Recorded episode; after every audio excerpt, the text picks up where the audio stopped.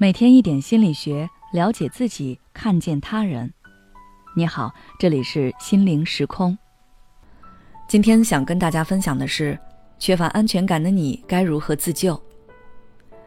网上有这样一个问题，安全感到底是什么？每个人都有自己的答案，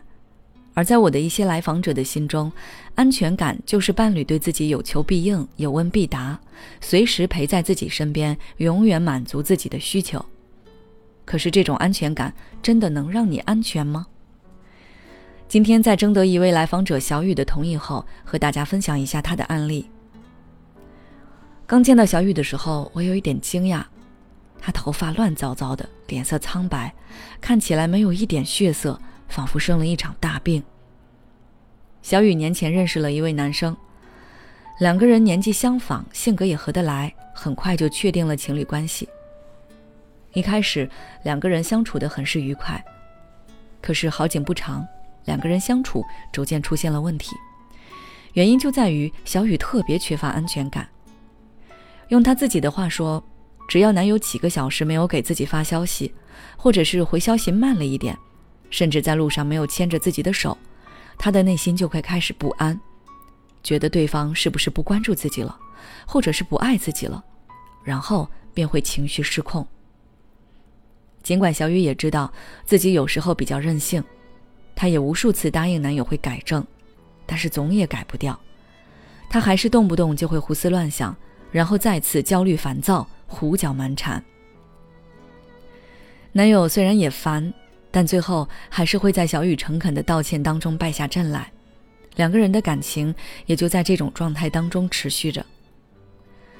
直到有一次男友出去应酬，出发之前已经跟他报备过了，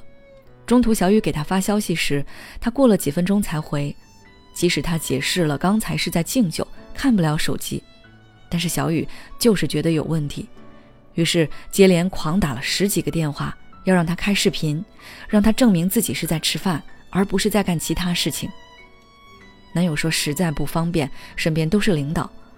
小雨直接情绪崩溃，威胁道，那我过来找你，如果你不让的话，我们就分手吧。没想到男友却表示他已经受够了这样反复的争吵，受够了小雨的胡闹，说分手就分手。这一次小雨慌了，她不知道该如何挽回这段感情，更不知道如果复合成功了，以后该如何控制自己的这种行为。于是她找到了我。听完小雨的讲述之后，我能感到他内心的那种自责和纠结，他知道自己不对，也尝试着想要改正，可是他找不到方法，而且这种事不是第一次发生了，他跟前任也是因为类似的事情分的手。没有人会无缘无故的一次又一次的伤害自己的伴侣，一定有着更加深层次的因素在作祟，所以才导致小雨变成了今天这个样子。于是我先用一些方法稳定小雨的情绪，等到她情绪平稳了，才继续和她对话。我问小雨，其实你是知道自己比较缺乏安全感的，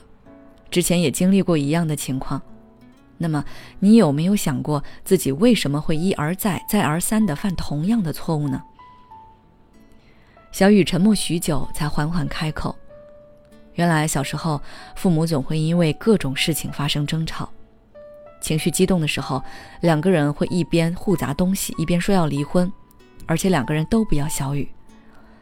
每次小雨只能害怕且难过地躲在自己的房间里，直到初中上了寄宿学校，才远离了这种生活。可是不知道从什么时候开始，小雨的心就变得极其脆弱，她觉得连父母都不喜欢自己，那就更加没有人会爱自己了，所以他才会在恋爱当中想用尽一切办法牢牢抓住对方，让对方听自己的话，只有这样他才不用担心哪天睡醒了对方会突然离开自己。听完小雨的讲述，我才明白，原来他是受到了原生家庭的影响，让他觉得身边的人都是不爱自己的，即使真的有人爱他，他还是会觉得不够，觉得爱会突然消失，所以才会展现出极强的控制欲。于是我尝试引导小雨去建立自己的安全感，让她明白其实自己没有那么脆弱。我对小雨说，你能够在每一次矛盾后主动表示歉意，认识到自己的问题，说明你的心理韧性还是很好的。而且你是觉得对方会离开你，背叛你，根本原因在于你之前的创伤还没有痊愈，所以你一直不相信会有人坚定不移地爱你。在第一次咨询的结尾，我跟小雨说，你认为你缺乏的安全感就是应该对方给，但这其实是你的人生难题，不是他的。我让小雨通过自画像的方式重新认识自己，在这个过程中也试着找到自己的优点，相信自己可以强大起来，也相信自己是值得被爱的。慢慢的，他变得越来越自信，整个人好像重新焕发了生机。后来他也听从了我的建议，找了一个适当的时机，跟男友开诚布公地聊了一次。结果令人欣慰，男友愿意给小雨一个改变的机会。等到最后一次咨询的时候，看到那个满脸笑容的小雨，我发自内心地为他高兴。想起看过的一句话，一只站在树上的鸟儿从来不会害怕树枝断裂，因为它相信的不是树枝，而是它自己的翅膀。安全感这个东西从来都不是向别人索取而来的，而是源于你自身的强大。如果你也有类似的苦恼，不知道该怎么解决，那就来找我聊一聊吧。只要关注我们的微信公众号心灵时空，后台回复咨询就可以了。每当我们感叹生活真难的时候，现实却又告诉我们生活还能更难。工作、事业、爱人、孩子、父母亲朋，这一切的一切就像一张大网一样，把你层层束缚其中。你经历了疲惫、辛苦、无奈，还有悲痛。如果你只是一个人默默承受，那你迟早会崩溃。心灵时空组建了专业的心理救援队，每位咨询师都拥有超过二十年以上的咨询经验，只要你需要，我们就在。微信关注心灵时空，后台回复咨询就可以体验十五分钟心理清诊了。